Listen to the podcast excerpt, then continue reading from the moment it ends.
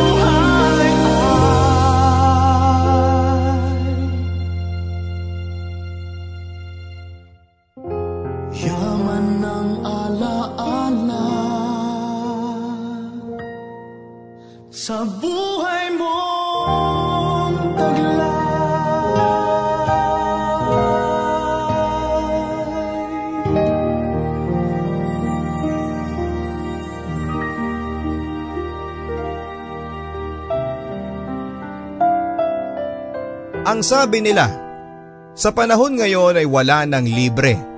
Lahat ay may katumbas na presyo.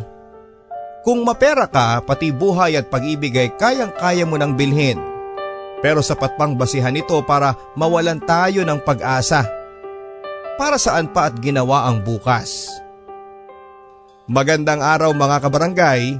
Ako po si Papa Dudut at isa na namang kwento ng buhay at pag-ibig ang ibabahagi namin sa inyo dito sa Barangay Love Stories.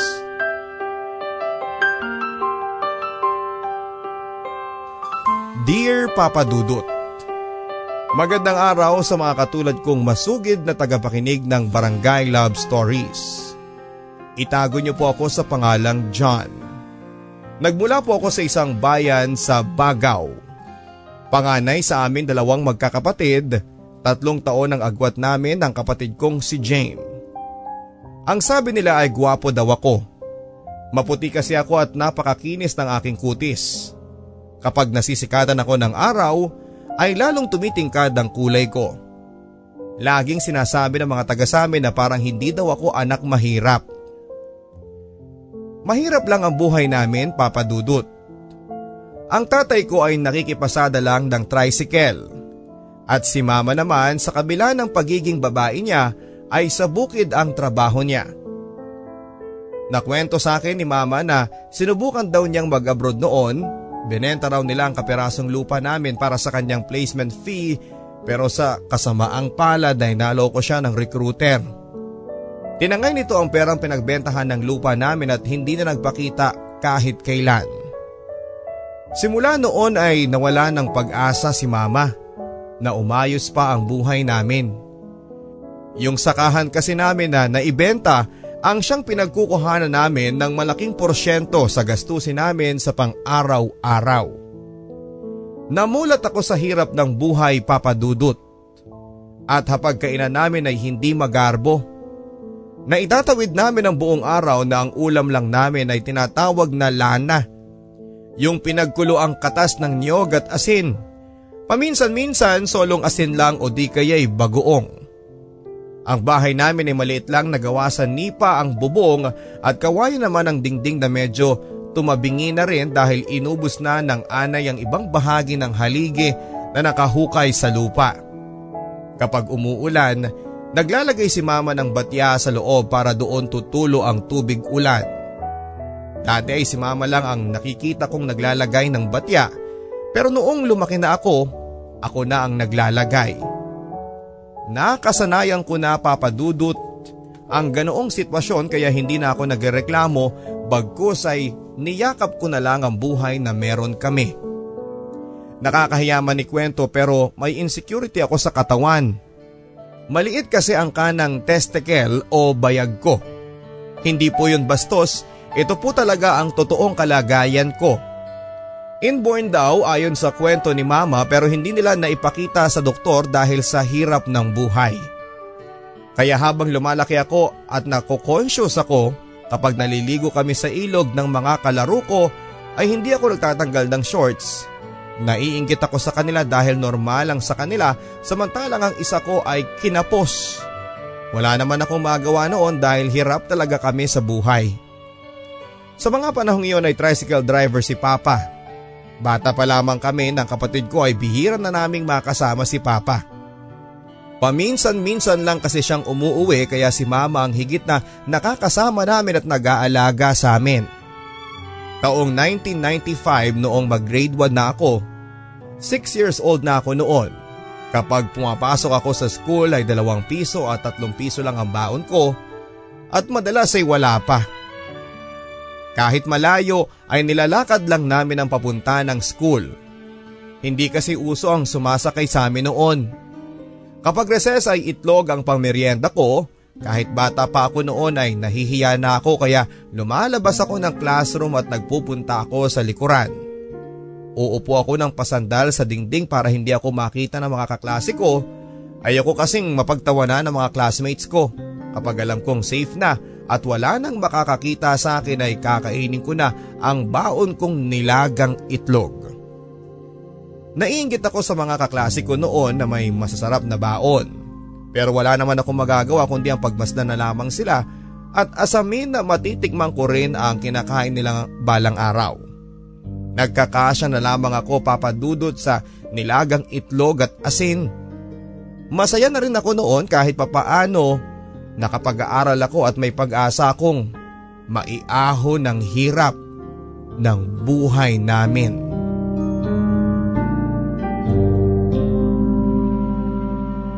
Lagi kong pinapangarap noon na sana ay mayaman din kami para hindi na kami nahihirapan.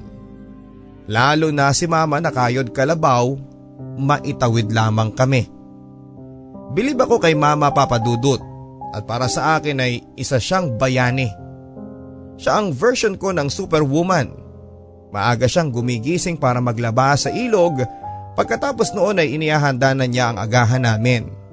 Saka kami sabay-sabay nalalabas ng bahay, kami ng kapatid kong si Jen ay pupunta sa eskwelahan samantalang siya ay pupunta sa bukid maghapon at kapag walang pasok ay sumasama din kami sa kanya. Sumasideline si mama noon kapag may nagpapatanim ng palay at mais. Forteng-forte ko noong bata pa ako ang pag-aabono. Maghapon yon na bilad sa araw at pagsapit ng alas 5 ng hapon ay uwian na. Kapag ganoon ay abotenga na ang ngiti ko dahil oras na yon para pumila sa pasahod. Isang daang piso noon ang bayad ng mga nag-aabono Napakalaking halaga na noon sa tulad naming mga salat. Ibinibigay ko kay mama ang perang kinikita ko sa pag-aabono. Pambili yon ng mga gamit namin sa kusina. Mabilis na dumaan ang mga araw papadudot. Grade 4 na ako noong isang hapon na maaga akong umuwi dahil masama ang pakiramdam ko. Nagpaalam lang ako sa teacher ko noon. Pagdating ko sa bahay ay wala pa si mama at ang kapatid kong si Jane ay naiwan sa eskwelahan. Pumasok na lamang ako noon sa loob ng kwarto namin para makapagpahinga. Ramdam ko noon ang pag-init ng buong katawan ko pero nilalamig naman ako. Nakatulugan ko ang pakiramdam na yon at pagising ko ay sakto namang dating ni mama galing sa bukid. Hindi ko pinahalata sa kanya ang nararamdaman ko dahil ayoko mag-alala pa siya. Kitang kita kasi ang pagod sa kanya at hindi na ako nag-atubili pang magsabi. Kinaumagahan, araw ng Sabado ay maaga kaming gumising ni mama para pumunta sa maisa ng kapitbahay namin. Makikipagtanim siya ng palay samantalang ako naman ay mag-aabono. Buwan na yon ng Disyembre at ilang araw na lang bagong magpasko. Kasalukuyan noon ang pag-aabono ko at nasa kalagitnaan ako ng bukid nang maramdaman ko na naman ang pagkahilo. Nilalagnat na rin ako noon pero binabaliwala ko lamang. Gusto ko kasing matapos kagad ang trabaho para makapagpahinga na rin ako kaya kahit masakit na ang bukong katawan ay lalo ko pang binilisan ng pagkilos. Pero laking gulat ko nang makaramdam ako ng mainit na likidong umaagos mula sa ilong ko. Ibinaba ko muna ang hawak kong balde na may lamang abono. Saka ko pinahid ang ilong ko at laking takot ko nang makita ko ang dugo sa kamay ko. Natulala ako noon pagkakita ko sa palad kong may dugo. Pero habang nakayuko ako ay pumapatak ang dugo sa lupa. Doon ako natakot papadudot Nagsisigaw ako na parang humingi ng tulong pero walang nakarinig sa akin dahil malayo ang kasamahan ko sa akin. Kaya kahit na anong sigaw ko ay hindi nila ako maririnig. Kaya ang ginawa ko na lang ay sinubukan kong humakbang pero dalawang di pa lang ang nagagawa ko nang makaramdam ako ng pagkahilo. Sunod noon ay nawala na ako ng malay.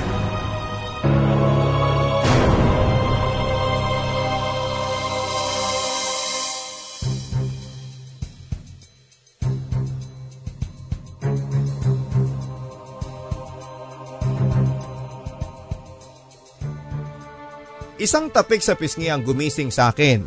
Pagmulat ko ng mga mata ko ay nakita ko si mama na puno ng pag-aalala. Ayos ka lang ba anak?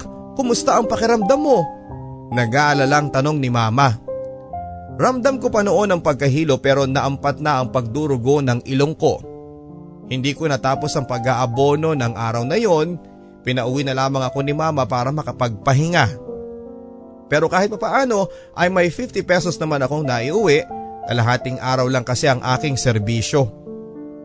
Pagdating ko sa bahay ay inasikaso ako ng kapatid kong si Jane. Pinahiga muna niya ako sa papag at nilagyan ng mainit na bimpo ang aking ulo.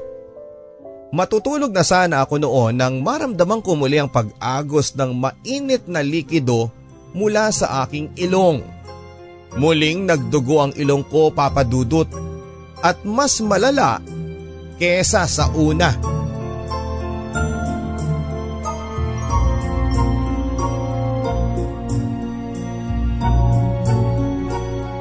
Pumasok ang kapatid kong si Jay noon sa kwarto at takot na takot siya noong makita niya ang itsura ko.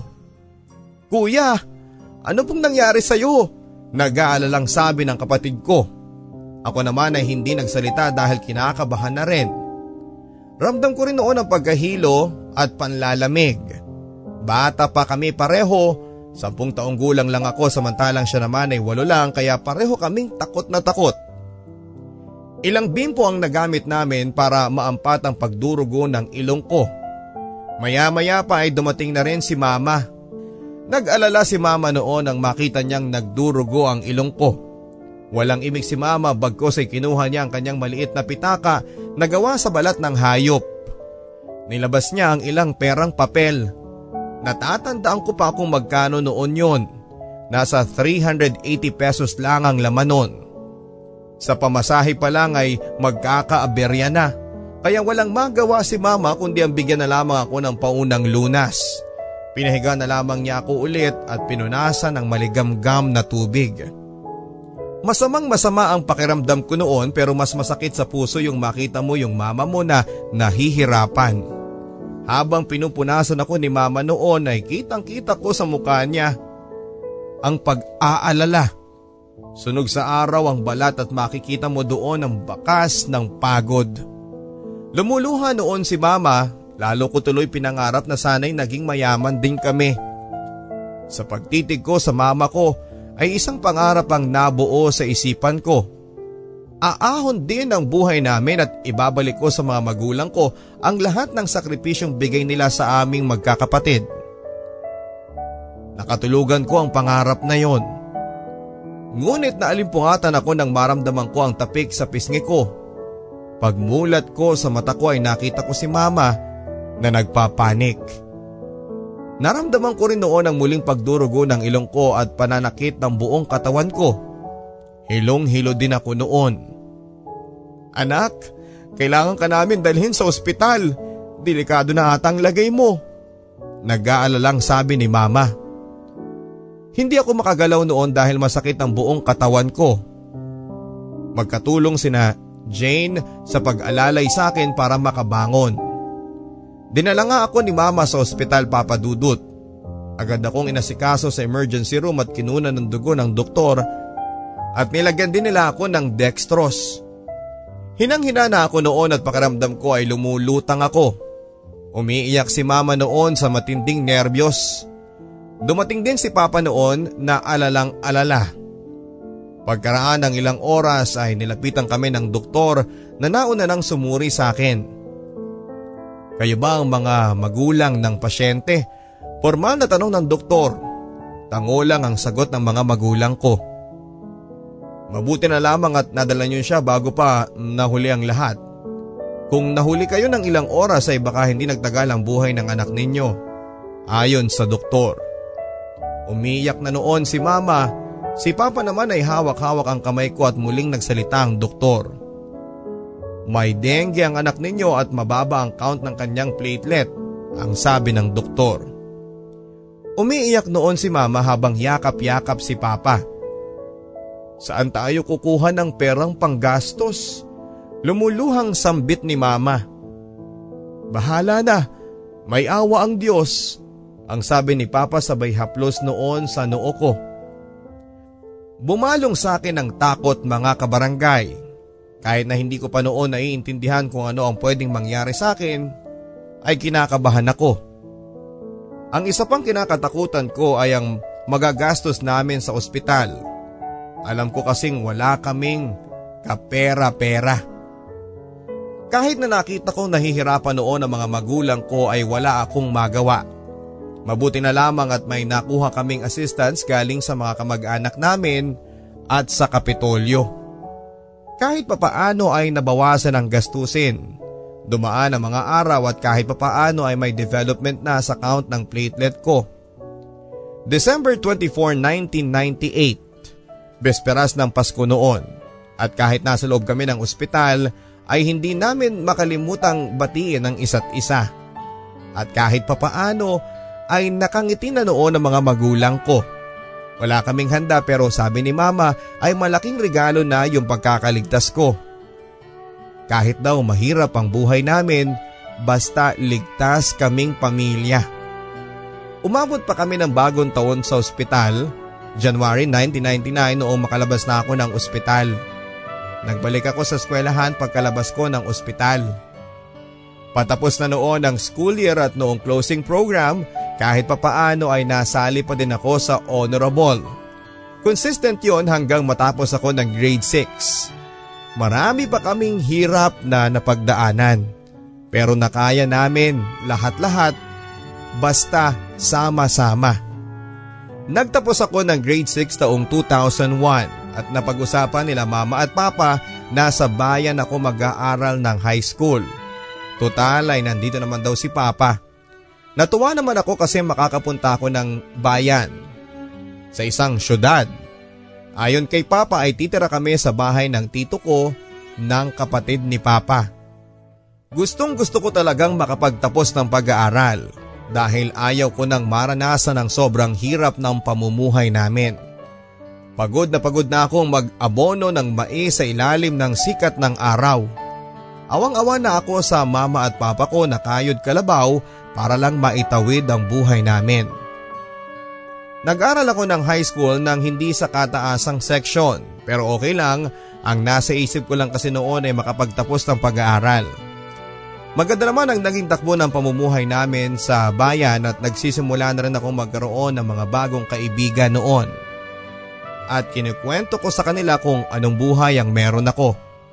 Marami rin akong classmates na mayayaman at kapag nakukwento ko ang buhay namin ay hindi sila naniniwala sa mga pinagdaanan ko.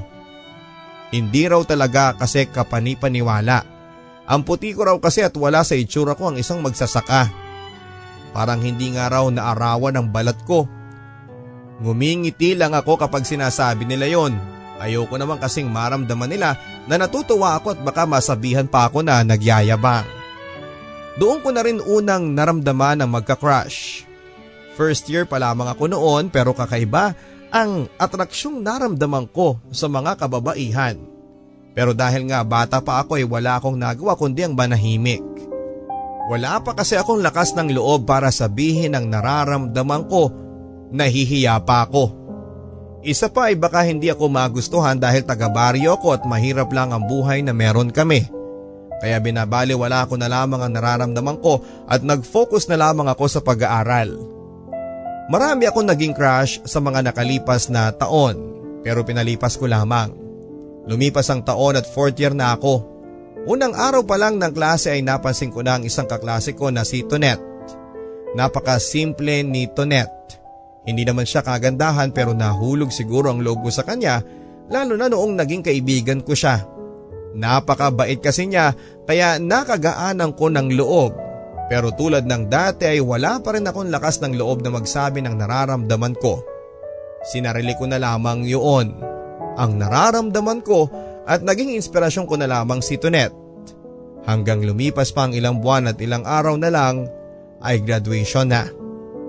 Nagkumpisa na rin noon ang entrance exam sa iba't ibang universidad. Isang araw ay lumapit sa akin si Tonet, nagyayaya na mag-take daw kami ng entrance exam sa isa sa mga universidad sa amin. Umupo siya noon sa tabi ko at amoy na amoy ko noon ang pabango ni Tonet. Sa pagkakatitig ko sa kanyang mga mata ay hindi ko napigilan ang sarili kong magtapat ng nararamdaman ko. Titig na titig ako sa mga mata ni Tonet nang magsalita siya. Uy, bakit titig ka ng titig sa akin? Matutunaw ako niyan ha, pagbibiro niya. Ngumiti lang ako bago nagsalita. Tonet, may boyfriend ka na ba? Kinakabahang tanong ko. Wala pa, bakit? Walang anumang sagot niya. Halos magtatalon ako sa sagot na yon ni Tonet. Sa tuwa ko ay hindi ko na napigilang mailabas ang nararamdaman ko. Pwede bang manligaw? Tanong ko ulit. Pumupungay-pungay pa ang mga mata ko noon habang nakatitig sa kanya pero halos manlumo ako sa sagot ni Tonet. John, tumingin ka na lang ng iba. Marami pa namang babae dyan eh. Iritang sagot niya sa akin sabay tayo at talikod sa akin. Narinig yun ng mga kaklase ko kaya katakot-takot na kantsawang inabot ko.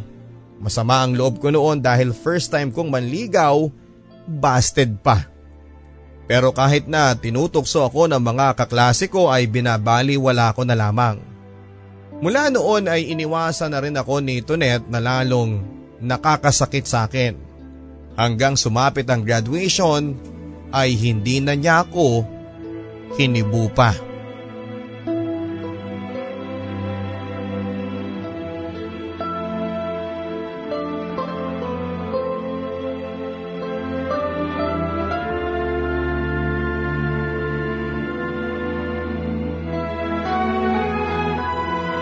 Mga kwento ng pag-ibig, kwento ng pag-asa at mga kwento ng buhay dito sa Barangay Love Stories. Taong 2005 at bago sumapit ang pasukan sa kolehiyo, galing ako sa labas noon nang maulinigan ko ang pag-uusap ni Papa at Mama noon sa loob ng kanilang kwarto. Hindi na natin kakayanin pang pagkukulehiyo ni Jan.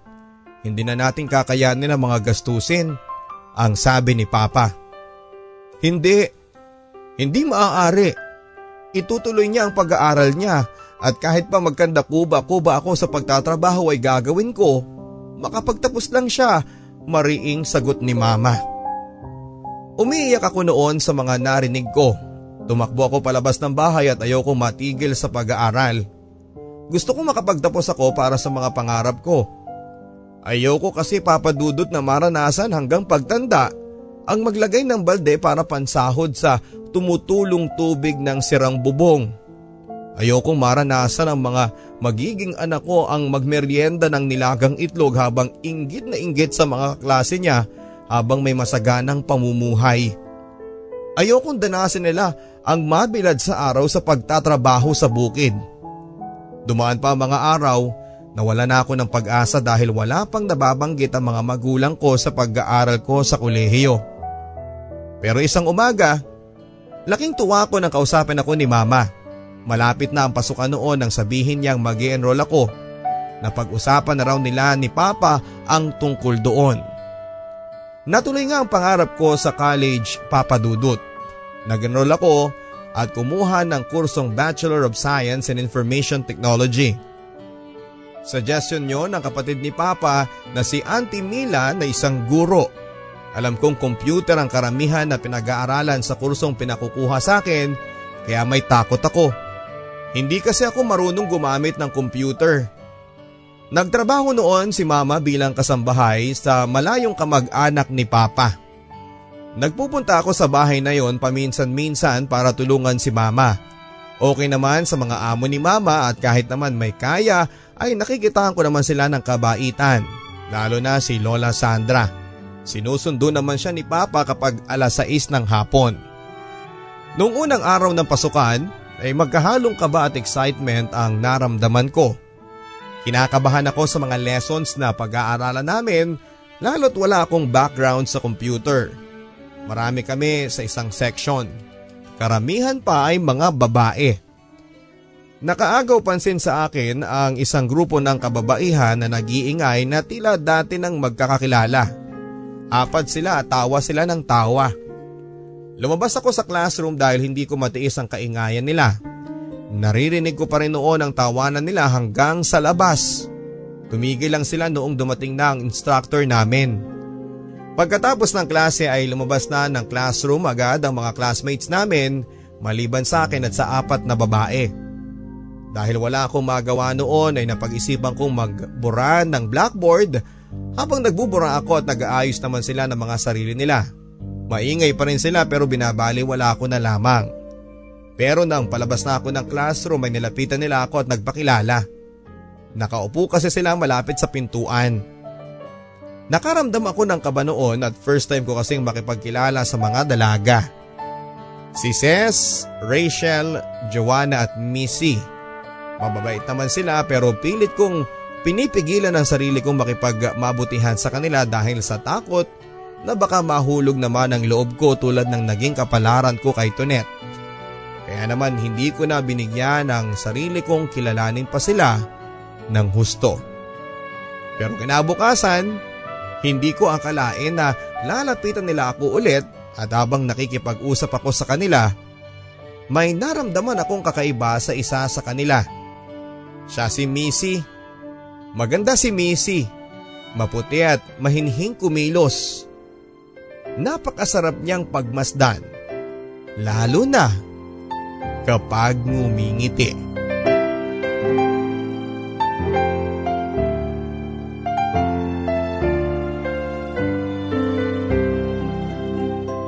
Sa mga sumunod na buwan ay mas lalo akong nahulog kay Missy. Napakabait kasi niya at isa siya sa mga pinaka matalino sa klase. Siya rin yung tipong kapag inaaway ay hinahayaan na lang niya. Hindi siya pumapatol. Hindi siya marunong makipag-away. Isang araw habang nakaupo kami sa isang concrete bench na nakapalibot sa isang puno sa harap ng classroom namin. Na-curious ako sa itsura ni Mrs. sa picture kaya sinadya kong kinuha ang kanyang ID na nakasabit sa leeg niya. Nahiya siya kaya binawi niya sa akin. Hindi ko binigay bagkos ay tinakbo ko ito sa loob ng classroom namin. Hinabol ako ni Missy at pilit na inaagaw sa akin ang kanyang ID. Sa paglapit ng mga katawan namin ay hindi ko mapigilan ang kiligin. Tinutokso kami ng mga klase namin noon na para daw kaming lovers. Kilig na kilig ako noon pero si Missy ay halatang nahihiya. Ilang araw pang dumaan na tuloy na talagang nahulog ang loob ko kay Missy. Marami pa akong nalaman tungkol sa kanya. Mga pangarap niya sa buhay, mga hilig niya, mga paborito niya mula kulay, pagkain at kanta. Hilig ni Missy ang makinig sa radyo at paborito niya ang awitin ni Jamie Rivera na I've Fallen For You na nagustuhan ko na rin. Isang araw ay nanghiram si Missy sa akin ng notebook ko sa trigonometry para kopyahin ang mga namis niyang lesson. Nag-campaign kasi sila para sa student election kasi isa siya sa mga candidate para sa student organization. Kinabukasan ay binalik niya ito at napansin ko ang isang sticker na, na nakadikit sa upper right corner ng notebook ko. Halos magtatalon ako noong mabasa ko ang nakasulat doon. Ang sabi sa sticker, Thanks John. Karaniwan lang yun pero nakapagkilig sa akin ang dalawang linyang nakaguhit doon at sa dulo ay isang maliit na puso. Ngiting-ngiti ako noon kay Missy. Noon ay lumakas ang loob ko dahil pakiramdam ko ay may gusto na rin siya sa akin. Titig lang ako ng titig at ngiti ng ngiti sa kanya nang magsalita siya. Anong ngiti-ngiti mo dyan? Nahihiyang sabi niya. Eh wala naman. Natutuwa lang ako sa maliit na pusong ito. Sino kayang laman nito? Pilyong tanong ko. Nag-blush noon si Missy at inagaw ang notebook sa akin pero maagap ako kaya naitakbo ko ang notebook ko bago pa man niya mabawi. Sa sarili ko noon ay hindi ko na ibabalik sa kanya ang sticker na yon at kahit kailan dahil hawak-hawak ko na ang puso niya at hindi ko na bibitawan kahit pa ano ang mangyari. At dahil hindi ko na mapigilan ang nararamdaman ko, naglakas loob ako magtanong kay Joanna, isa sa mga kaibigan ni Missy na nakagaanan ko na rin ng loob. Joanna, may itatanong lang sana ako. May gusto kasi ako kay Missy eh. May boyfriend na kaya siya? Tanong ko. Ewan ko, itanong mo kaya sa kanya? Ang sabi ni Joanna. Doon na ako nagka-problema. Ayokong maulit sa akin yung nangyari sa amin ni Tonet. Natatakot akong iwasan niya ako tulad ng ginawa ni Tonet noong sabihin ko sa kanya ang nararamdaman ko. Kaya ang ginawa ko ay kinuha ko ang number niya kay Joanna. Ilang gabi kong pinag-isipan kung paano ako magtatapat kay Missy hanggang isang gabi, hindi ako mapakali ay tinext ko na siya. Missy, mahal kita. Sana wag kang magagalit sa akin. Direktang sabi ko sa text. Sino to? Reply niya. Kinabahan ako noon. Basta kilala mo ko. Classmate mo ko. Sabi ko habang nagdadasal na sana ay hindi siya magalit. Sino nga to? Reply niya ulit. Baka magalit ka, sabi ko. Bakit naman ako magagalit? Reply niya. Noon papadudod ay mas lalo akong kinabahan. Pero yon ang pagkakataon ko kaya nag-text akong muli. Abot hanggang langit ang pagdarasal ko noon, lahat na yata ng santo ay natawag ko na. Ako to Missy, si John. Huwag ka sana magagalit kasi mahal na kita Missy. Pwede ba kitang ligawan? Dere-derechong sabi ko sa text. Pinagpapawisan na ako noon at hindi na ako mapakali. Lalo na noong ilang minuto nang nakakaraan ay wala pa akong natatanggap na reply kay Missy. Titig lang ako ng titig noon sa screen ng cellphone at ilang minuto pang nakaraan pero wala pa rin akong natatanggap. Mangiyak-iyak na ako noon, ang malas-malas ko naman sa pag-ibig. Bibitawan ko na sana noon ang cellphone ko nang tumunog ang message alert tone nito. Halos mahimatay ako noong bubuksan ko na ang message ni Missy. Ikaw pala yan John. Sige, bibigyan kita ng chance pero hindi kita bibigyan ng assurance. Wala pa akong feeling sa'yo sa ngayon eh, ang sabi niya sa text. Tulala ako noon at hindi ko inasahan ang reply ni Missy. Inakala ko kasing espesyal ako sa kanya dahil sa maliit na pusong nakasulat sa sticker. Ganon pa man ay gumaan naman ang pakiramdam ko dahil nasabi ko na sa wakas ang nararamdaman ko. Dasal ko lang noon ay hindi ako iwasan ni Missy dahil hindi ko kakayanin. Mahal ko na kasi talaga siya noon kahit sa maikling panahon ko pa lamang siya. Nakakasama.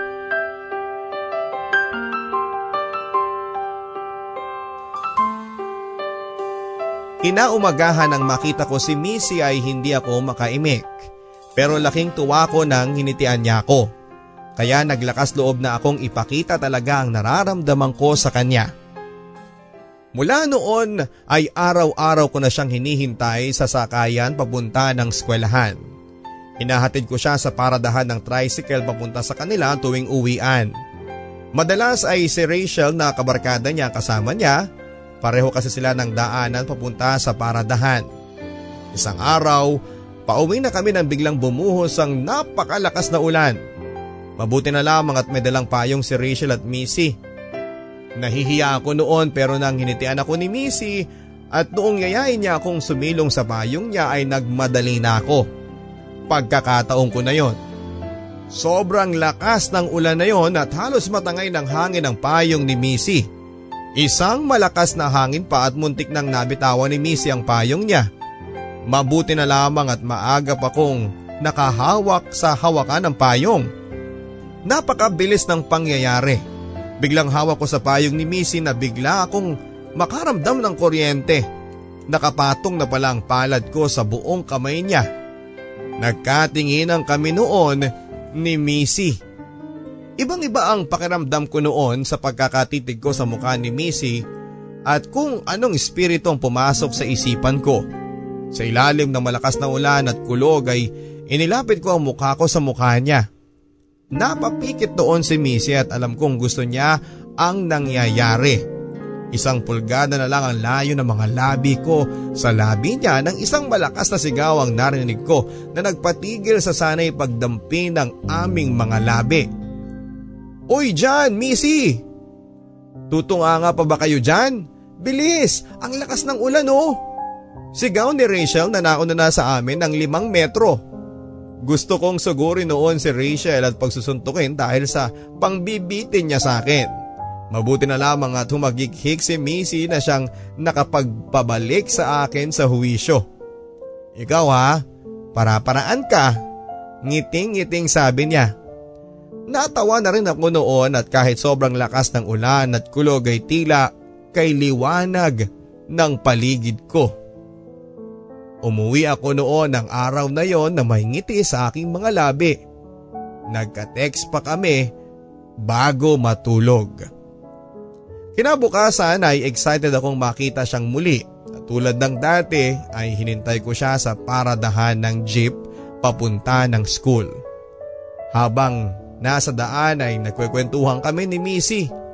Nabanggit ni Missy na may gusto siya sa isa nilang kaklase noong 4th year. Philip daw ang pangalan niya. Crush na crush daw niya si Philip noon at alam daw yon ni Philip pero hindi daw siya nanligaw. Nag-aral ng college si Philip sa ibang eskwelahan. Tuwang-tuwa ako noon sa mga nalaman ko na nasa malayo na si Philip. Ayon kay Missy ay may ibang nanliligaw sa kanya maliban sa akin. Pero hindi niya ito gusto. Nalaman ko din na hindi pa niya nasusubukan ng makipag-boyfriend. Lalo tuloy sumidhi ang nararamdaman ko para sa kanya. Isang araw, buwan ng Setyembre habang naglalakad kami pa uwi nang biglang nagtanong sa akin si Missy. John, hindi ka ba nagsasawa sa panliligaw sa akin? Tanong niya. Hindi, eh bakit naman ako magsasawa? Sagot ko. Sige, um, tumigil ka na sa panliligaw. Ang sabi niya. Nagulat ako sa mga sinabi niya at halos maluha ako noon pero pinigilan ko lang. Bakit Missy? May nagawa ba ako? Naiiyak ng tanong ko. John, tumigil ka na sa panliligaw. Kasi, kasi tayo na. Nakangiting sabi ni Missy. Halos magtatalon ako noon sa sobrang saya at gustong gusto ko siyang yakapin noon pero pinigilan ko lamang dahil nasa pampublikong lugar kami. Sa sobrang saya ko noon ay hindi na ako nakapag-isip ng tama. Inimagine ko na noon ang magiging future namin ni Missy. Napatigil ako sa paglalakad noon at hindi na ako makakilos noong hanapin ko si Missy ay hindi ko na siya makita. Naihalo na pala siya sa mga taong naglalakad. Nakakatuwa lang na sa sobrang pagdiriwang ko ay napag-iwanan na ako. Hindi ko na naihatid si Missy sa paradahan nila. Nag-text na lang ako sa kanya noon at nag-sorry, mabuti na lamang at hindi siya nagalit. Simula ng araw na naging kami ni Missy ay hindi na nawala ang ngiti sa mga labi ko. May binigay na picture sa akin si Missy. Nilagay ko sa wallet ko at tinititigan ko kapag nami-miss ko siya. Alam na rin noon ng buong klase na may relasyon kami ni Missy at sinasabi nilang bagay daw kami. Kilig na kilig ako noon. First GF ko si Missy at first boyfriend din niya ako. Kahit may GF na ako noon, ay hindi ko pa rin naman pinababayaan ang pag-aaral ko. Naging inspirasyon ko si Missy at mula noon ay kasali na siya sa mga pangarap ko. Simple lang ang naging takbo ng relasyon namin. Kumakain lang kami ng paboritong tokneneng ni Missy sa hapon at laking pasasalamat ko naman dahil hindi siya materyosa. Wala na akong mahihiling pa noon, araw-araw kaming magkasama. Masasabi kong siya na talaga ang nakatadhana para sa akin.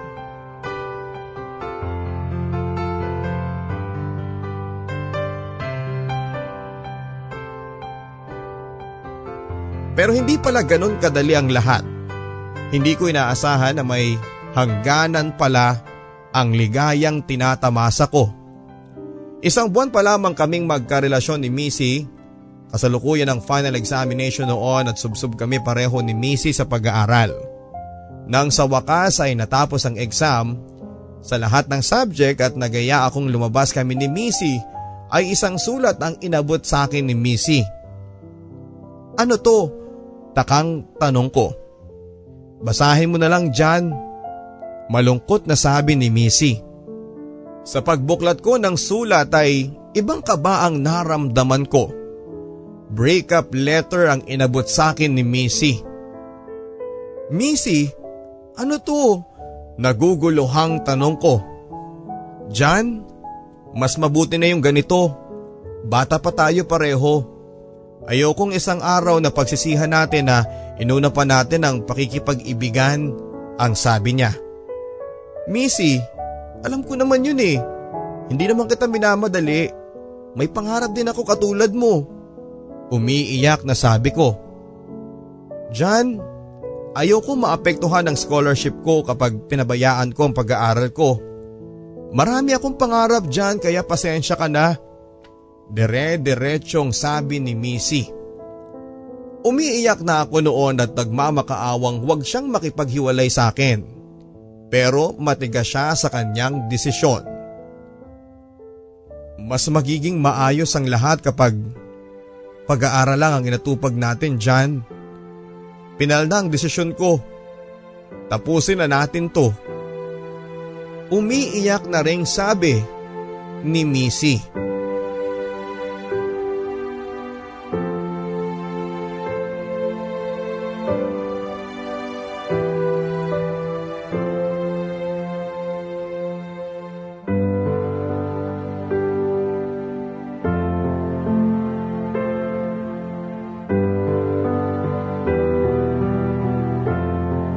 Nagmamakaawa pa rin ako kay Missy Papadudut. Umiyak na ako sa harap niya pero nagmatigas siya. Matagal na pala niyang binabalak ang makipaghiwalay sa akin. Tinapos lang niya ang exam para hindi ko siya sisihin kapag hindi ako nakapag-focus. Lugu-lugo akong umuwi ng araw na yon at gusto ko pang kausapin si Missy pero iniwan na niya ako. Pagdating ko sa bahay ay hindi ako kumikibo. Masamang masama ang loob ko hindi ko alam ang gagawin ko lalo pa at dalawang linggo kong hindi makikita si Missy. Gusto kong hilahin noon ang petsa sa kalendaryo para pasukan na kaagad. Araw-araw, gabi-gabi akong umiiyak. Itinatago ko lang sa mga magulang ko dahil kalalaki kong tao ay napakaiyakin ko. Nagkasya na lang ako sa pagtitig sa larawan ni Missy habang bumabalong ang mga luha ko. Hindi na rin ako makakain noon kaya naman noong pasukan na ulit ay malaki ang ipinayat ko. Walang kaalam-alam ang mga kaklase ko sa naging breakup namin ni Missy. Hindi ko rin maikwento dahil ayokong kaawaan nila ako. Mas lalong nawalan ako ng pag-asa nang tuluyan na akong iniwasan ni Missy. Sa kabila noon ay hindi nabawasan ang pagmamahal ko sa kanya. At dahil nga hindi sinasagot ni Missy ang mga text at tawag ko, ay gumawa na lamang ako papadudot ng sulat na pinabigay ko sa isang classmate namin. Sa sulat ay sinabi kong bigyan niya ako ng pagkakataong kausapin siya. Pero wala akong nahintay na sagot. Tuluyan na ako na wala ng pag-asa. Isang araw ay naglakas loob akong kausapin si Missy kahit iniiwasan pa rin niya ako. Wala na siyang nagawa noong i-corner ko siya. Pero laking pagsisisi ko sa ginawa ko dahil dobleng sakit pala ang mararamdaman ko. Halos mawala ako sa tamang wisyo noon nang nalaman ko na hindi pala nakipag-break sa akin si Missy dahil ayaw niyang mawalan siya ng scholarship. Nakipag-break siya sa akin dahil muli silang nagkita ni Philip at nanumbalik ang pagtingin niya dito. Noong makita daw niya si Philip ay hindi na siya sigurado sa pagmamahal niya sa akin. Patuloy pa rin pala siyang naghihintay na mapansin din siya isang araw ni Philip. Halos madurog ang puso ko noong sabihin niya sa akin, ito ng harapan. Pero sadya sigurong kakaibang pag-ibig ko para kay Missy dahil sa kabila ng mga nalaman ko ay hindi man lang nabawasan ang pagmamahal ko sa kanya.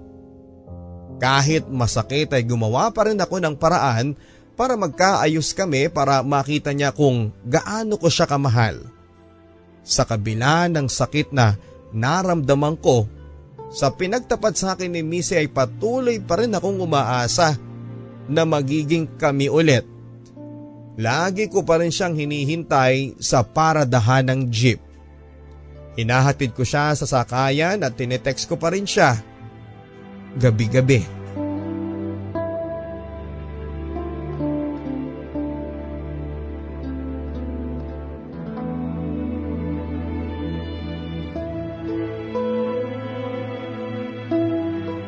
Hindi ako nawala ng pag-asang maayos ang lahat sa pagitan namin hanggang magbunga ang lahat ng effort ko dahil isang araw na malayan ko na lang na hindi ako iniiwasan ni Missy.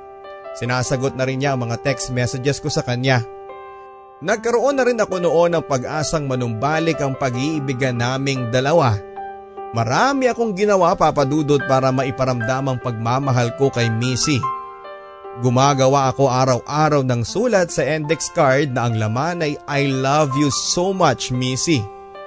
Saka ako ilalagay sa loob ng kanyang bag at halos araw-araw kong ginagawa yon. Lagi ko rin siyang tinitext ng mga katagang I love you.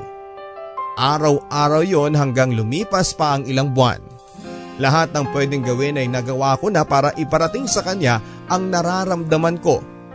Hanggang isang araw ay isang text ang natanggap ko mula kay Missy na pumawi sa lahat ng pagod ko. Isang gabi tulad ng nakagawian ko, tinext ko siya bago ako matulog. Matutulog na sana ako noon nang tumunog ang message alert tone. Halos napalundag ako sa kama nang makita kong si Missy ang nag-text. Tatlong word lang yon. I love you. Kinabukasan ay kinausap ko si Missy. Inamin niya sa akin na hindi daw nagbago ang nararamdaman niya para sa akin. Binigyan lamang daw niya ako ng sariling oras para makapag-isip. Tuwang-tuwa ako noon dahil nasagot na ng tama ang mga dasal ko. Simula noon ay lagi na ulit kaming magkasama ni Missy. Isang gabi pauwi kami galing ng school ay nagkasabay kami sa tricycle pauwi. Pero nauna akong hinatid ng driver dahil iba ang daan papunta kina Missy. Magkatabi kami ni Missy noon sa loob ng sidecar. Hawak-hawak ko ang kamay niya noon at bago bumaba ay nagulat ako nang bigla niya akong halikan sa pisngi. Natulala ako noon. Wala akong imik hanggang tuluyan ang umalis ang tricycle sa harapan ko. Nagtagal pa ako ng ilang minuto na nakatayo lang sa gilid ng kalsada. Hawak-hawak ko ang pisngi kong hinalikan ni Missy. First kiss ko yon papadudot. At kahit pisngi lang ay kakaibang sensasyon ang dulot noon sa akin. Gusto kong magsisigaw noon sa daanan pero nahihiya ako sa mga taong dumaraan kaya nagkasya na lamang ako sa pangiti-ngiti at pahaplos-haplos sa pisngi ko. Habang inaalala ang paghalik ni Missy sa akin.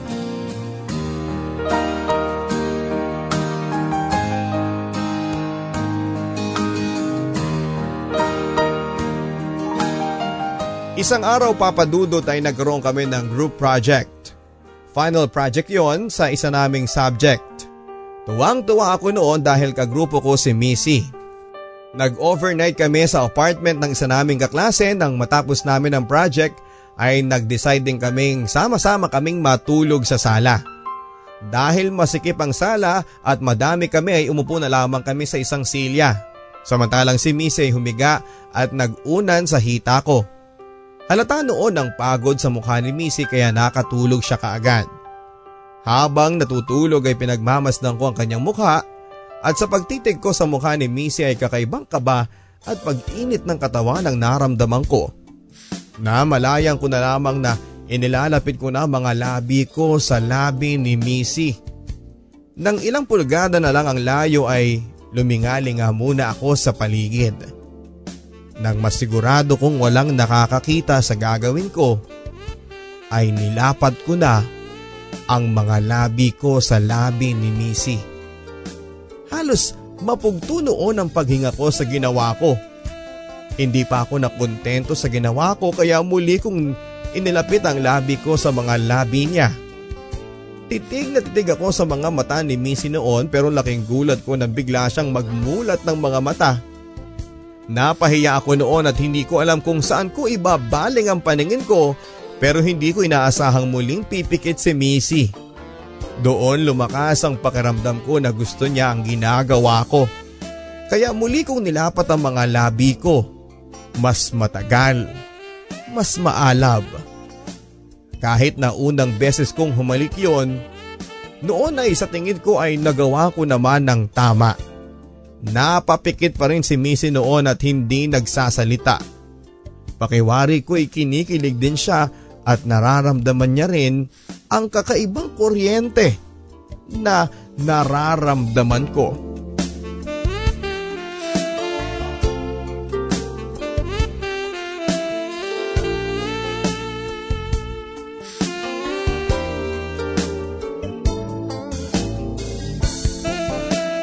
Mas lalong umalab ang pagmamahala namin ni Missy pagkatapos noon. Pero sa kabila ng lahat ay nagagawa naman naming mag-aral ng mabuti. Hindi sa pagmamayabang pero masasabi kong kahit papaano ay hindi naman kami nagpapahuli sa klase. Dean's Lister pa rin kami pareho. Malaking tulong yon lalo na sa akin at syempre kay mama at papa dahil na libre ako ng 50% ng tuition fee Nakuha rin ako sa isang scholarship for indigent but deserving students.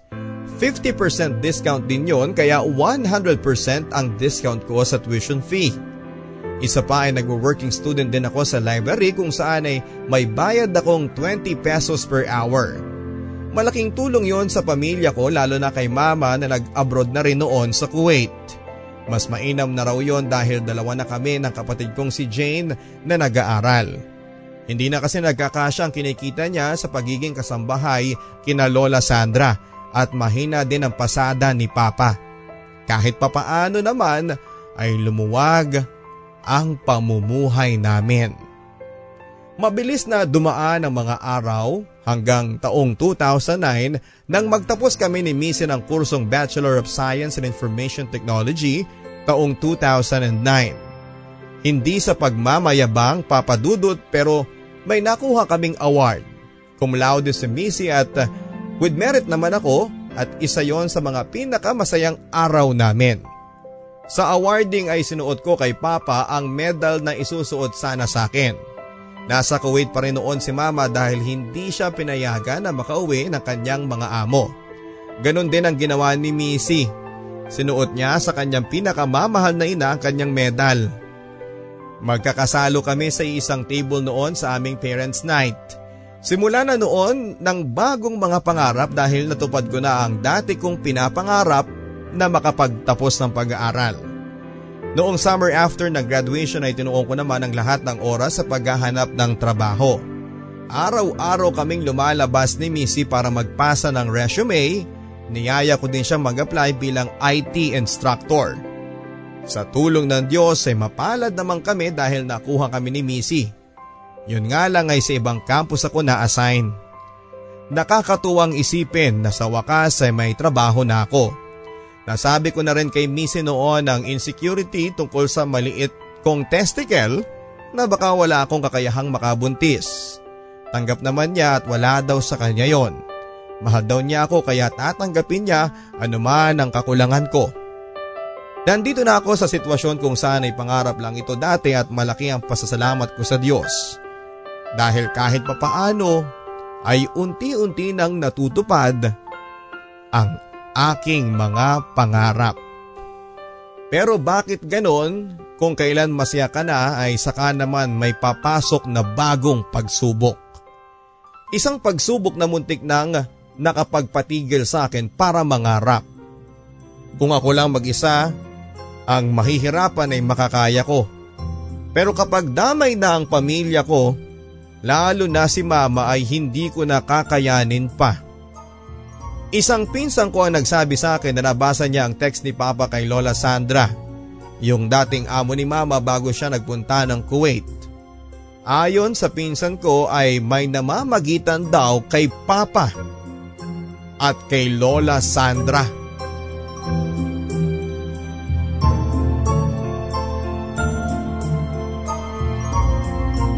Si Lola Sandra ay asawa ng malayong kamag-anak ni Papa.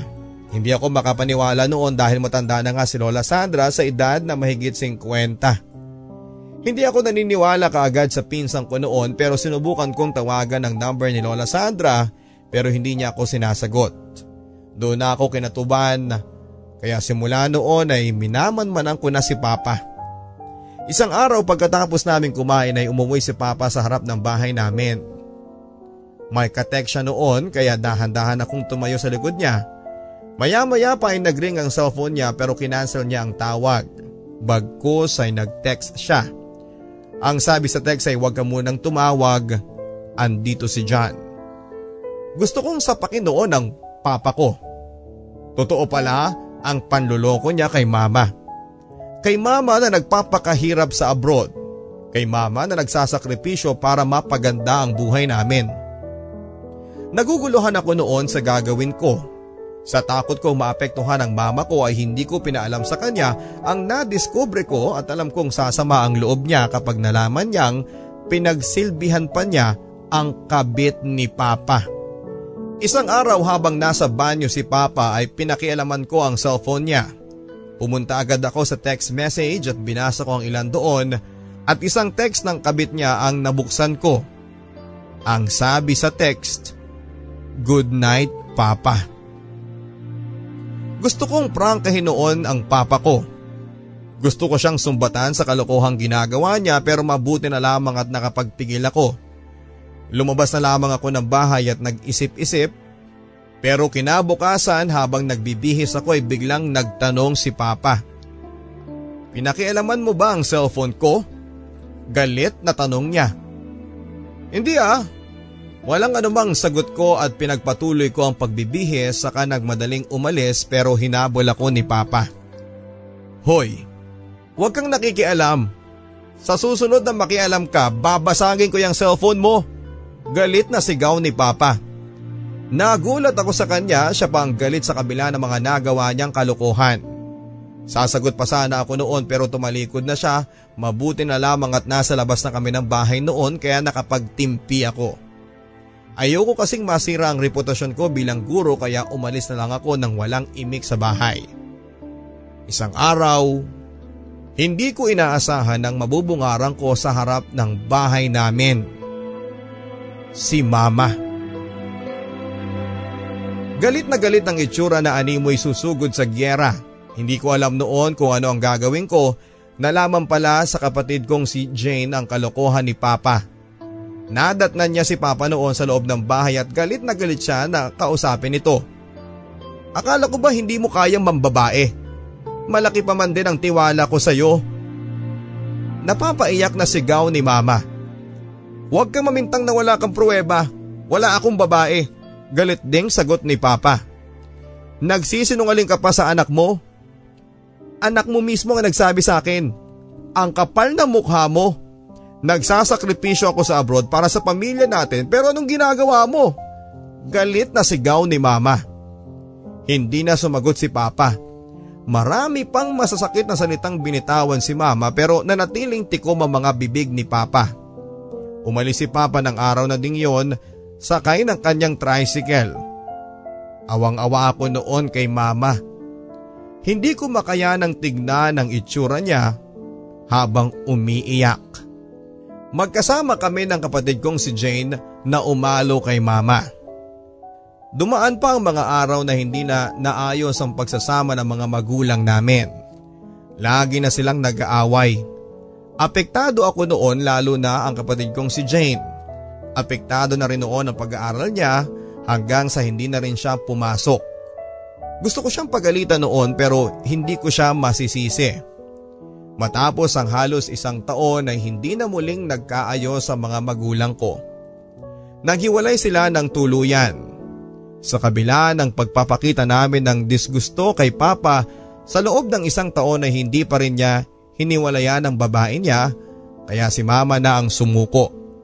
Umalis siyang muli papunta ng Kuwait samantalang si Jane ay dinala niya sa Maynila sa bahay ng tita namin para doon na makapag-aral. Dadalawa na lamang kami noon ni Papa sa bahay. Tuluyan ang nawalang respeto ko sa kanya noon, hindi ko siya pinapansin. Masakit isipin na ang sarili kong ama ang nagwasak sa sarili niyang pamilya. Hindi ko siya mapapatawad sa pananakit sa damdamin ni mama. Sa tindi ng depression ko at pangungulila kay mama at Jane ay hindi ko na pinag-isipan ang ginagawa ko. Tinext ko ang kabit ni papa. Ang tanda mo na pero ang landi mo pa. Hindi ka ba naaawa sa mga anak mo at sa asawa mo? Galit na text ko pero hindi siya nag-reply. Pero nagulat ako nang marinig ko ang malakas na sigaw ni Papa. Yung sinend mong message, ano yun? Galit pa rin tanong niya. Hindi ko na rin napigilan ang sarili ko. Sinigawan ko din si Papa. Message? Kanino? Sa babae mo? Nanguuyam na sigaw ko kay Papa. Bastos ka, wala kang pinag-aralan. Ang sabi ni Papa sabay amba ng kamao niya sa mukha ko. Sige, ituloy nyo. Kayo pa ang galit? Ang babae mo ang kinakampihan nyo? Wala kayong kwenta. Kayong walang pinag-aralan dahil sinira ninyong pamilya natin. Wala kayong kwentang ama. Galit na galit na sigaw ko. Natulala noon si Papa sa mga sinabi ko. Hindi rin kasi siya sanay na makita akong galit pero hindi pa rin ako nagpapigil. Nilabas ko ng tuluyan ang galit ko kay Papa. Nananahimik ako pa. Pero sumobra na kayo eh. Huwag niyo namang hayaang pati ako ay mawala sa inyo ng tuluyan. Hindi pa ba sapat na iniwan na kayo ni mama at ni Jane? Umiiyak na sigaw ko. Nakatingin lang si Papa sa akin noon. Hindi ko na nakayanan ng tagpong yon kaya ako na ang lumayo. Pag uwi ko ng bahay ay wala na si Papa. Nalaman ko na lamang sa kapitbahay noon na ibinenta niya ang tricycle niya at umalis siya. Nagpunta raw sa Bicol kasama ng kabit niya. Sa galit ko ay nagwala ako sa loob ng bahay. Halos mawasak noon ang pader namin sa suntok ko. Hindi ko mailabas ang galit ko. Sa pagsubok na yon ng buhay ko ay si Missy ang naging tanging lakas ko. Hindi niya ako iniwanan. Lagi niya akong pinapayuhan noon na magpakatatag. Siya ang umalalay sa akin para makayanan ng lahat ng mga pagsubok sa buhay ko. Hindi niya ako iniwanan kahit na noong nawala na ako sa tamang huwisyo. Nagawa niyang magpasensya at ipinakita niya sa akin na kahit na anong mangyari ay hindi niya ako iiwanan. Kaya naman, nagdesisyon na ako.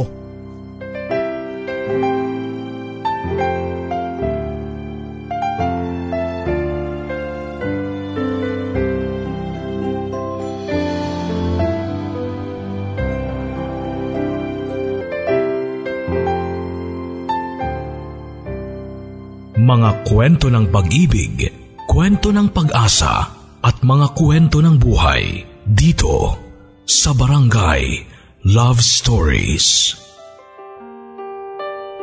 December 27, 2012 50th birthday ni Papa at araw din ang kasal namin ni Missy.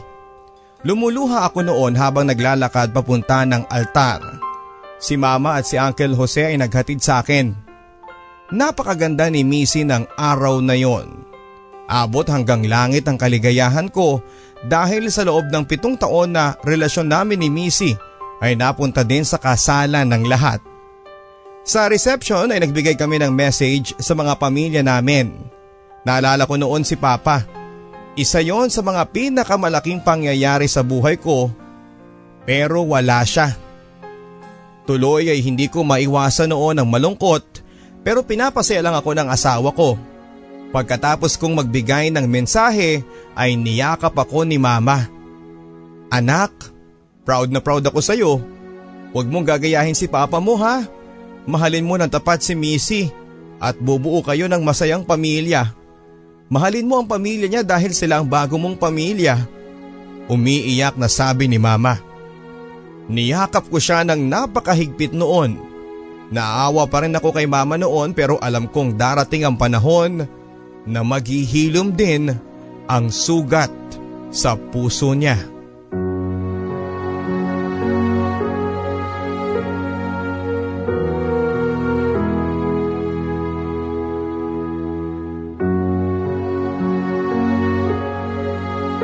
Pero hindi tulad ng ibang kinasal na may honeymoon dahil nakakahiyaman aminin ay natulugan ko ang asawa ko sa unang gabi namin. Sa pangalawang gabi naman bilang mag-asawa ay hindi ko pinalampas ang pagkakataon papadudot. Pagkatapos kong mag-shower ay nagkunwari akong tulog. Si Missy noon ay nasa loob ng banyo. Pagkarinig ko sa pintuan ng kwarto namin ay kumabog na ang dibdib ko. Maya-maya pa ay humiga na si Missy sa tabi ko. Hindi ako makakilos noon.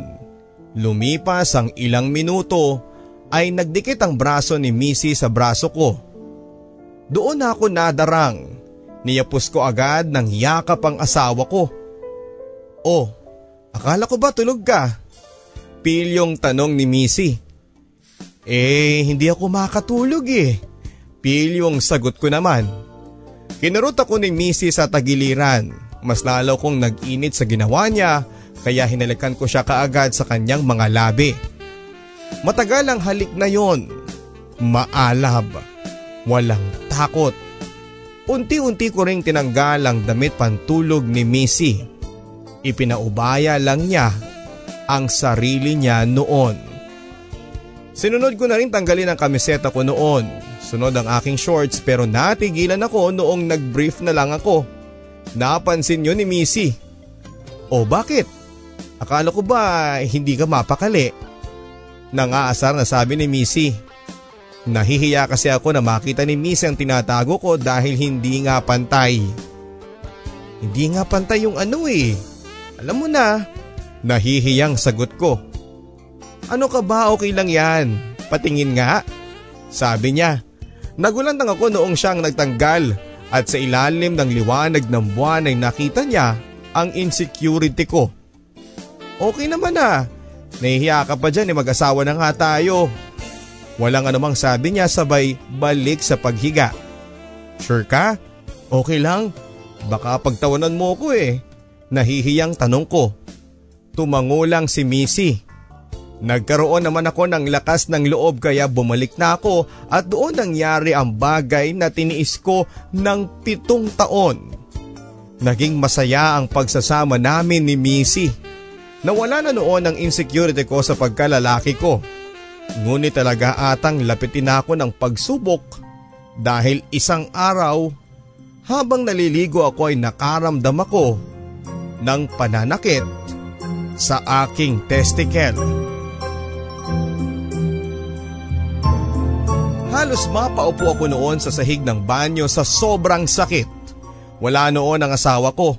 Halos pagapang akong pumasok sa loob ng kwarto namin. Matagal na matagal kong ininda ang sakit hanggang sa mawala. Nagmakita ako ni Missy ay sobrang kanyang pag-alala. Sabi niya ay pumunta kami ng ospital pero umayaw ako noon dahil nahihiya ako kaya walang nagawa ang asawa ko. Dumaan pa ang mga araw mapapansin ko na ang malimit na pagkirot ng testicle ko. Hindi ko na rin nagagawang makipagniig sa asawa ko kaya buwan ng Marso ay nagdesisyon na kaming magpatingin sa doktor. Sa ospital ay nanlumo ako sa mga sinabi ng doktor. Ang kaso ko daw ay cryptorchidism, yung undescended o hindi pantay na testicle. At kapag hindi ako naoperahan sa madaling panahon ay babagsak daw sa testicular cancer at pwede ko itong ikamatay. Nakitaan din ako noon ng inguinal hernia o luslos. Tatanggalin daw totally ang kanang testicle ko at kapag nangyari yon ay babagsak ang sperm count ko. Tatlong buwan pa lamang kaming kasal ni Missy noon at takot na takot ako. Paano lang pangarap kong bumuo ng pamilya. Umiyak noon si Missy at sinabi niyang magpa-opera na ako kaagad. Kabado rin ako noon papadudot Lalo at hindi basta-basta ang gagawing operasyon. First week ng April summer vacation nang magpa-schedule ako para sa operasyon ko. Hindi ako tumanggap ng load para sa summer class noon pero hindi ko sinabi ang dahilan dahil nahihiya ako. Bumalik na noon ang insecurity ko sa pagkalalaki. Kahit pa sinabi ng asawa ko na walang magbabago sa pagmamahal niya sa akin. Naoperahan ako papadudot Bago ako pumasok sa operating room ay hawak-hawak pa ng asawa ko ang kamay ko. Kaya mo yan. Hihintayin kita sa labas. Sabi niya sabay halik sa aking mga labi. Kabado ako noon lalo na noong makita ko ang nakamask na doktor at ang mga kasama niya. Nakadagdag pa sa kaba ko ang nagkikislapang gunting at iba pang aparatos ng doktor. Maya-maya pa'y nakita ko na ang doktor na nakahawak ng syringe. Masakit ba mister? Saglit lang to ha. Sabi niya sabay tusok ng hawak na syringe sa aking dextrose. Bago pa man ako nakasagot ay nawala na ako ng malay papadudot. Pagkagising ko ay mukha ng isang babaeng nakaputi ang nakita ko. Maliwanag na maliwanag ang buong kwarto. Halos masilaw ako sa sobrang liwanag. Maya-maya pa'y kumilos ang nakaputing babae kasunod ng isang lalaking nakaputi din. Gusto kong magtatakbo noon pero masakit ang buong katawan ko at hindi ko maigalaw ang mga paa ko. Malapit na sa akin ang dalawang nilalang at wala na akong magawa kundi ang pumikit na lamang.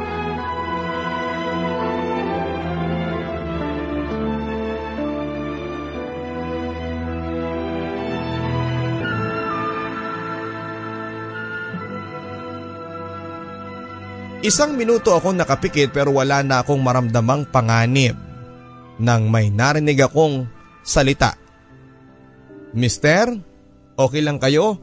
May nararamdaman ba kayo? Tanong ng boses lalaki.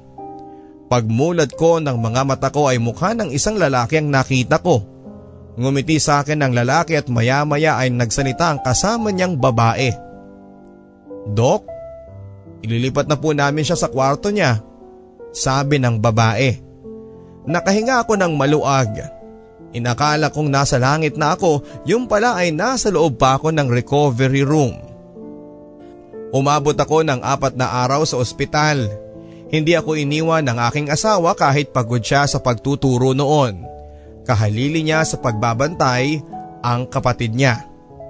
After 4 days ay lumabas ako ng hospital. Si Missy ang nagpapaligo sa akin araw-araw.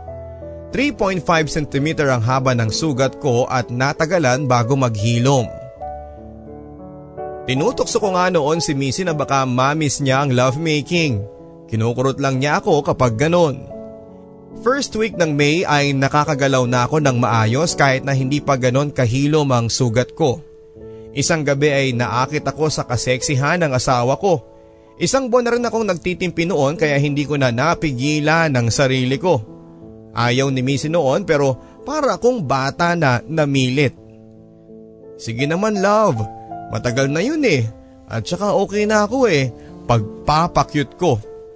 Tumigil ka nga dyan. Inuuna mo pa yung kalandian mo eh. Pagsusungit ni Missy. Pero hindi ako nagpatinag kasama ng papungay-pungay kong mga mata ay nahulog din si Missy sa bitag ko.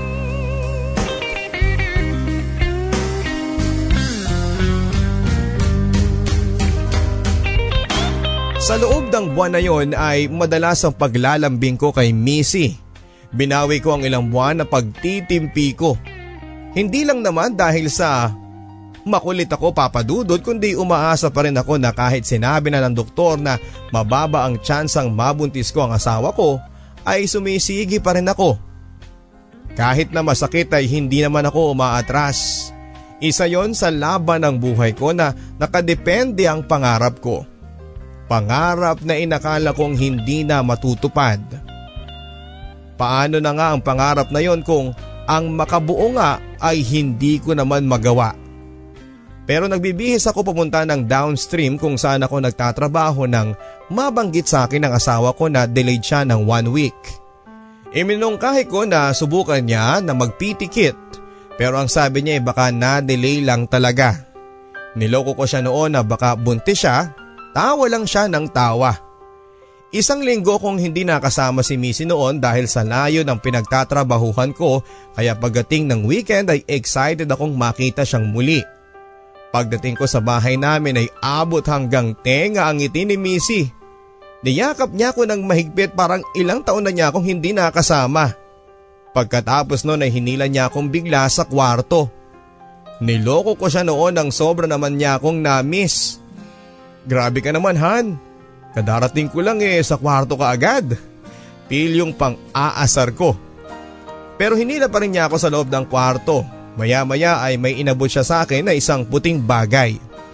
Sa puting bagay na yon ay may nakita akong dalawang guhit. Pagtingin ko sa mukha ni Missy ay lumuluha siya. Buntis ka Han? Naibulalas ko. Tumango si Missy at gano'n na lang ang ligayang nadama ko. Ayon kay Missy ay nagbabaka sakali lang daw siya sa paggamit ng PT kit at laking gulat niya na dalawang guhit ang nag-appear sa indicator box ng PT kit. One week and four days na buntis si Missy. Oo, papadudot. Nagbunga ang gabi-gabi naming trinatrabaho ni Missy. Kahit na masakit noon ang single na pag-aari ko ay nakabuntis din naman pala ako hindi ko maipaliwanag noon kung gaano ako kasaya. Noong ko naramdaman na buo na ang aking mga pangarap na makabuo ng sarili kong pamilya. Sisiguraduhin ko papadudot na lalaki ang anak ko na hindi niya daranasin ang lahat ng hirap na dinadanas ko noon. Marami pa kaming pagsubok na pinagdaanan ng asawa ko. Noong 3 months na buntis si Missy ay tumaas ang kanyang blood sugar. Takot na takot ako noon dahil muntik na siyang nakunan. Tinawagan agad namin ang OB niya at pinayuhang kami sa tamang gawin. Bantay sarado siya sa mga kinakain niya dahil risky ang pagbubuntis niya. Bawal sa mga matatamis na mga pagkain. Tuwing weekend naman na umuwi ako ay napapawi ang lungkot ko kapag nahahawakan ko ang tiyan ng asawa ko. Malakas na kasing sumipa ang baby namin kaya napapawi lahat ng pagod ko at pagkamiss ko sa kanila. Sa awa ng Diyos ay hindi naman nangyari ang kinakatakutan ko. February 11, 2014 nang pinanganak ni Missy ang baby boy namin Papa Dudut. Sa ngayon ay nag-uusap na kami ni Papa sa text. Nagkita na rin kami ulit matapos ang mahigit na isang taon niyang pagkawala. At kahit papaano ay nabawasan na rin ang galit ko sa kanya. At unti-unti ko na rin siyang napapatawad dahil kahit na anong gawin ko ay ama ko pa rin siya at utang ko sa kanila ni mama ang buhay ko. Hindi ko alam kung magkakaayos pa sila ni mama. Pero ang sabi nga nila habang may buhay ay mayroong pag-asa. At sana ay maisip din nilang buuin ang pamilya namin sa kabila ng mga pangyayari. At isa yon sa mga dalangin ko. Si Jane ay nasa Maynila ngayon at nagkatrabaho siya sa isang mall. Sabi niya ay mag-aaral daw siyang muli at sana nga ay ayusin na nga niya ang buhay niya. Hanggang dito na lang papadudot ang napakahabang kwento ng ups and down ng buhay ko. Tama ang sabi nila, ang buhay daw ay parang gulong. Minsan nasa ilalim, minsan nasa ibabaw. Mapunta man sa ilalim ang gulong ng buhay ko sa mga susunod na araw, sisiguraduhin ko papadudot na tuloy-tuloy ang ikot nito at hindi titigil hanggang nandyan ang mga taong mahal ko. Magsilbi sana akong inspirasyon sa lahat. Maraming salamat sa ibinigay ninyong pagkakataon para maibahagi ko din sa inyong mga taga-subaybay sa buong Pilipinas at buong mundo ang buhay ko. Pagpalain nawa kayo ng Panginoon. Sa aking asawa na si Missy na siyang pinag-alayan ko ng kwentong ito, lagi mong tatandaan na mahal na mahal na mahal kita. Kayo ng baby natin. Advance happy anniversary Han. I love you. Maraming salamat sa pag-unawa Maraming salamat Papa Dudut at sa mga bumubuo ng Barangay Love Stories. Nagmamahal ang inyong kabarangay, John. Pagsikat ng araw Pagikot ng mundo Buhay mo'y tuloy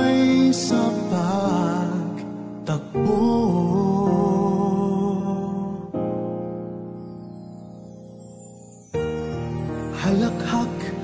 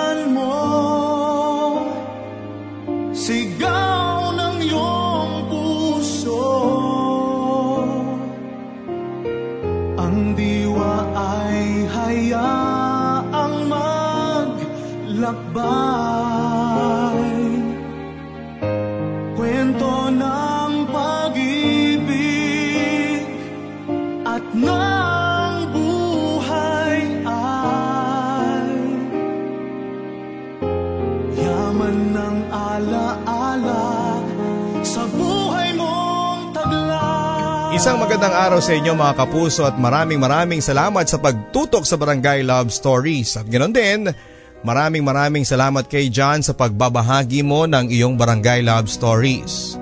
Sa kwento ng buhay ni John mga kabarangay, doon po natin napatunayan na lahat ng mga pagsubok sa buhay ay may solusyon. Mas lalo tayong tumitibay at nagiging karapat dapat sa biyaya ng langit dahil sa ating pagiging mabuting tao. Napakaswerte mo dyan sa pagkakaroon ng misi sa buhay mo na kailanman ay hindi ka iniwan at nariyan lagi para suportahan ka. Bagay na sinusuklian mo naman ng totoong pagmamahal at pagiging tapat. Mga kapuso, kabarangay, napapakinggan po ang Barangay Love Stories nationwide sa lahat ng mga Barangay FM stations na number one sa buong Pilipinas. Sa 97.1 Manila, 103.5 Davao, 107.1 Bacolod, 92.7 Baguio, 100.7 Cagayan de Oro, 93.5 Dagupan, 102.3 Jansan, 93.5 Iloilo, 92.9 sa Kalibo, 96.3 Legazpi, 91.1 Lucena, 101.5 Naga, at 97.5 Palawan. At syempre mga kapuso, napapakinggan din po tayo sa abroad sa pamamagitan po ng ating GMA Pinoy TV. At maaari ka na mag-download ng mga episodes ng Barangay Love Stories sa podcast. Hanggang sa muli ako po si Papa Dudut, ang inyong nakasama sa mga kwento ng pag-ibig, buhay at pag-asa. Dito sa Barangay Love Stories. Love Stories.